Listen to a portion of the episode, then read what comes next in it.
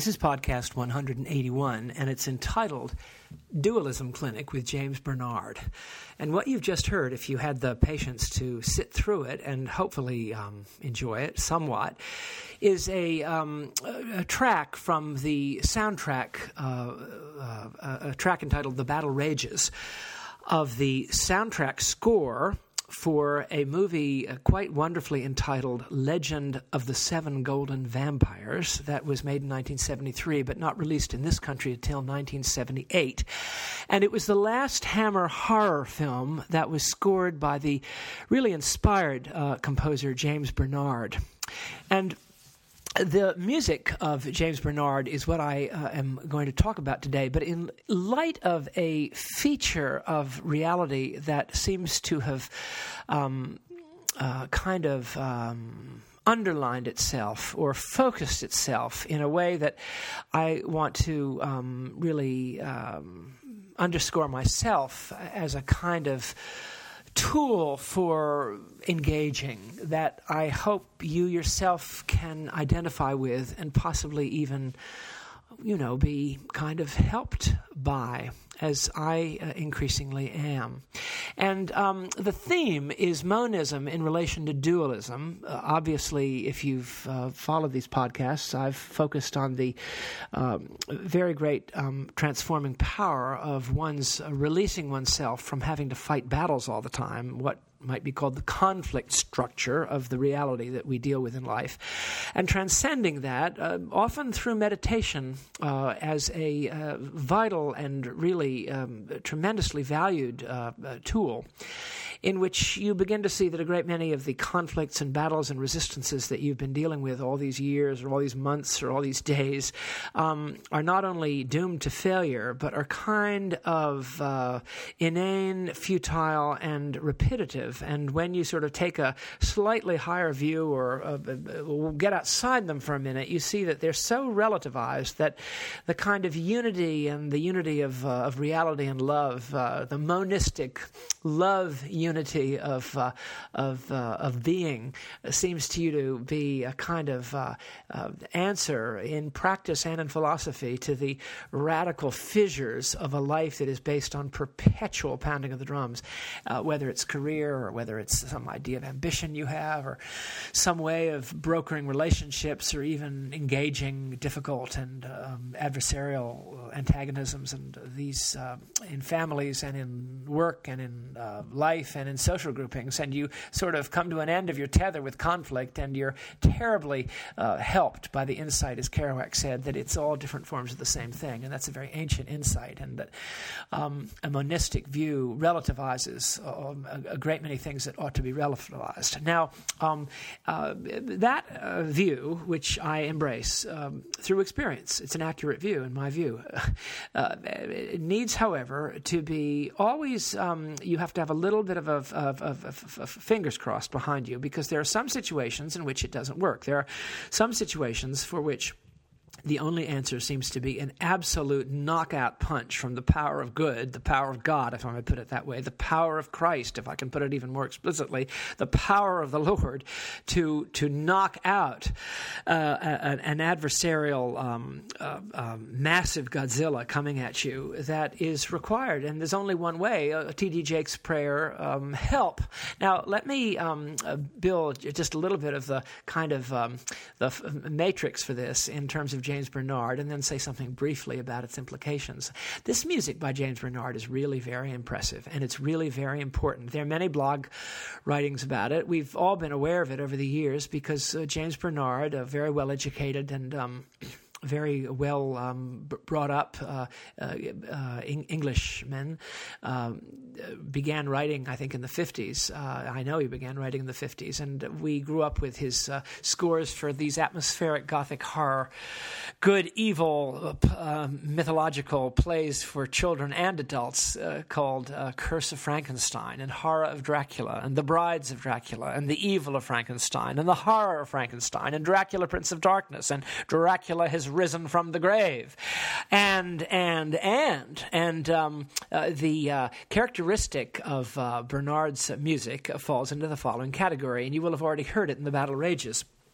And you'll hear it again, a very, um, um, uh, in a very um, uh, succinct and very uh, uh emotional manner in the concluding track of this podcast, entitled a track entitled uh, "The Victory of Love," which was the conclusion and the closing credits for a movie very remarkably titled "Taste the Blood of Dracula" with Christopher Lee and Linda Hayden and John Carson and others. And whoa, what a movie that is! but it's actually masquerading as a very um, sort of uh, let's knock the earlier generation in favor of the young uh, in a Victorian format, and let's show what hypocrites the adults are and what free spirits the children are. The movie is actually a highly traditional uh, reaffirmation of the power of uh, the cross and of light over the malicious and satanic antagonism of the evil, possessive uh, Count uh, Dracula and the powers of darkness. It is a most highly um, um, traditional film masquerading as quite the opposite. Amazing. And most of the Hammer films are of that nature. Now, what um, he would characteristically do, Bernard, uh, James Bernard, as he wrote these scores, and they almost all fall into some form of this. Oh, by the way, two of the two of the great ones being um, "The Devil Rides Out." We knew it as "The Devil's Bride." That's very easy to get. That 1968 movie is fantastic with Christopher Lee, and the score, especially the concluding part, entitled "Awakening and Absolution," is pure James Bernard, as is Kiss of the Vampire, um, and um, uh, as is uh, the. Um, the score I'm now talking about, but there are many others. The Gorgon, I, I mean, literally, there are 20 of them. Now, um, uh, Bernard would typically start uh, the um, proceedings musically in one of these movies with a fanfare, with a great drum beat, indicating the power and the entrance of evil onto the human scene or onto the theater of the play itself. Thus, for example, we have bum, ba bum, bum bum bum bum, ba bum, ba ba ba ba ba ba bum, ba bum, ba ba ba bum. Ba-bum. Now, uh, he explained that he would use the word Dracula, three syllables, Dracula, Dracula.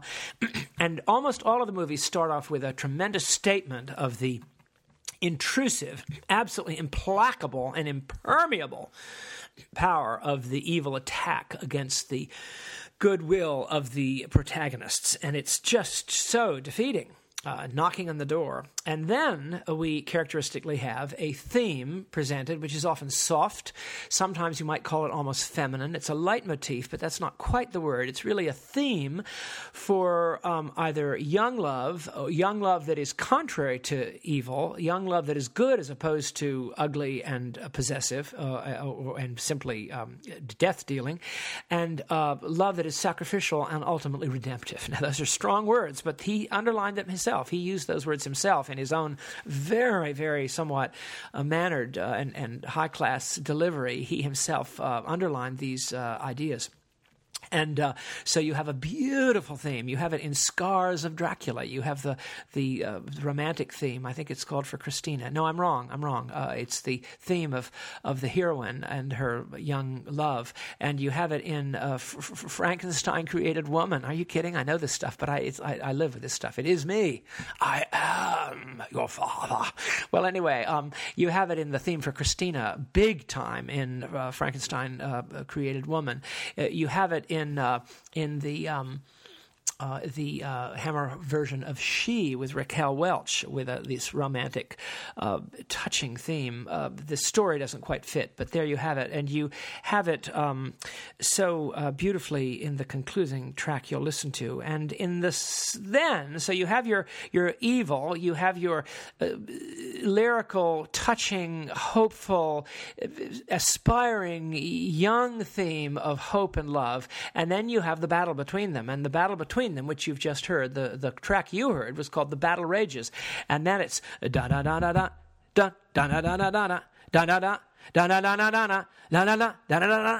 da da da da da da da da da da da and the battle uh, uh, uh, moves incrementally up in thudding um, up the scale until you have an absolutely um, climactic um, rush of the ill against the good. And what you will hear at the concluding track, and you hear it very dramatically in his score for the English television presentation of the 1922 movie Nosferatu, where you have it absolutely perfect. You have the, the theme of the love of the woman for the man, which is sacrificial and will do anything to save him from the power of Nosferatu, Count Orlok or Grolock or whatever his name is. And uh, then you have his theme, which is horrible and heavy, and the two are in a counterpoint of a battle, la la la la la la. But then you have the theme of the love, the theme of Count Krolok, and finally, in a kind of uh, almost Wagnerian but positive movement, the lyrical theme of the sacrificial love of the woman uh, overcomes and negates the horror of the insistent thumping of the Nosferatu and the grand triumph of love. And you see this very well in The Devil Rides Out, where the, the minor key that represented the, uh, the intrusion of Satan into these sort of 1920s English sophisticated Satanists is overcome by the uh, beautiful sacrifice uh, that is played out in the love of a protagonist and this young girl who whom he helps so much, plus Christopher Lee as the French Christian uh, paladin. Now, um, isn't that something? Uh, that's what you find. You find those three. Listen to James Bernard in case you're interested, and it's really worthy. The music is wonderful. He studied with Benjamin Britten. He uh, knew Peter Pears. Uh, I mean, he was involved in Peter Pears. I always get that wrong. Peter Pears is what he wrote. It, it, it, he, he was involved with Benjamin Britten when Benjamin Britten was writing Peter Pears. Uh, I get you can look it up. And he knew almost everyone in British music at that time. And quietly, but I'm sure he um, loved it finally, he had these great commercial opportunities and they are laden onto one another. Now, it all came together for me personally, and then I'm going to conclude this. I was watching. Um, uh, one of the very last things that James Bernard um, scored was a, a, Hammer House of Horror ITV uh, British um, television show. It was the first episode in a 13 um, episode series entitled The Hammer House of Horror in 1980. And number one in the 13, they vary in quality. The first four are very good. Uh, one or two are good in the end, but the last six or seven, with an exception or two, are pretty lame. But the first one was the best, in my opinion, and it exemplified exemplified the best of Hammer and the best of James Bernard. It's entitled Witching Time. You can easily get it on iTunes. Witching Time. And it stars. Uh, oh, I, I, just always forget the name of the actor, but he's wonderful.